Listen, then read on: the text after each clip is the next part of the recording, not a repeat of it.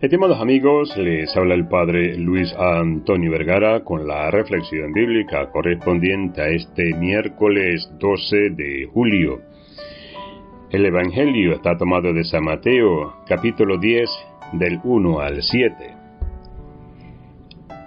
En el Evangelio de hoy comenzamos a leer el discurso apostólico de Jesús. San Mateo nos da la lista de los doce apóstoles en introducción a este discurso mesiánico de Jesús. Se confía la misión, esa misión que le confía a la autoridad para expulsar espíritus y curar enfermedades. Ciertamente estos signos van a avalar la palabra que ellos mismos transmiten. Nosotros sabemos que Jesús no vino a ejercer como médico. En verdad porque estas sanaciones serán signos de su presencia. Pero es muy importante recordar, y a mi gusto, tener en cuenta la aceptación del Evangelio en la vida nuestra, en la vida de todo creyente verdaderamente sanante. Aceptar, escuchar, vivir el Evangelio nos cura, nos sana nuestras miserias y enfermedades. Asumir el Evangelio en nuestra vida nos sana en nuestras familias, nos sana en nuestro ambiente, nos sana en nuestra patria, porque el Evangelio realmente purifica y sana.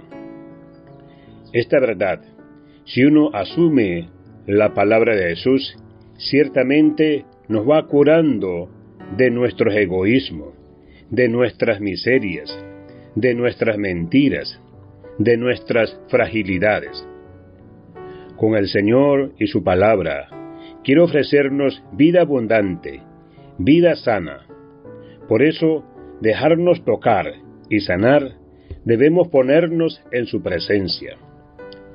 Este texto también nos habla de la fidelidad de Dios, porque Él es fiel a su pueblo porque Él es fiel al pueblo de las promesas. Por eso envía a los apóstoles, en primer lugar, a los suyos, a su pueblo, a sus ovejas perdidas del pueblo de Israel. Nosotros hoy podríamos, con esta lectura, renovar nuestra confianza en el Señor que nos invita a escuchar de nuevo su palabra, a vivirla y a manifestar realmente que la hemos escuchado bien. Nosotros hoy podríamos con esta lectura renovar nuestra confianza que el Señor nos invita a escuchar de nuevo su palabra, a vivirla y a manifestar realmente que la hemos escuchado bien. Pidámosle a Jesús entonces que nuestra vida, el reino sea verdaderamente cercano al dejarnos modelar por ese mensaje salvador. Que Dios les bendiga a todos.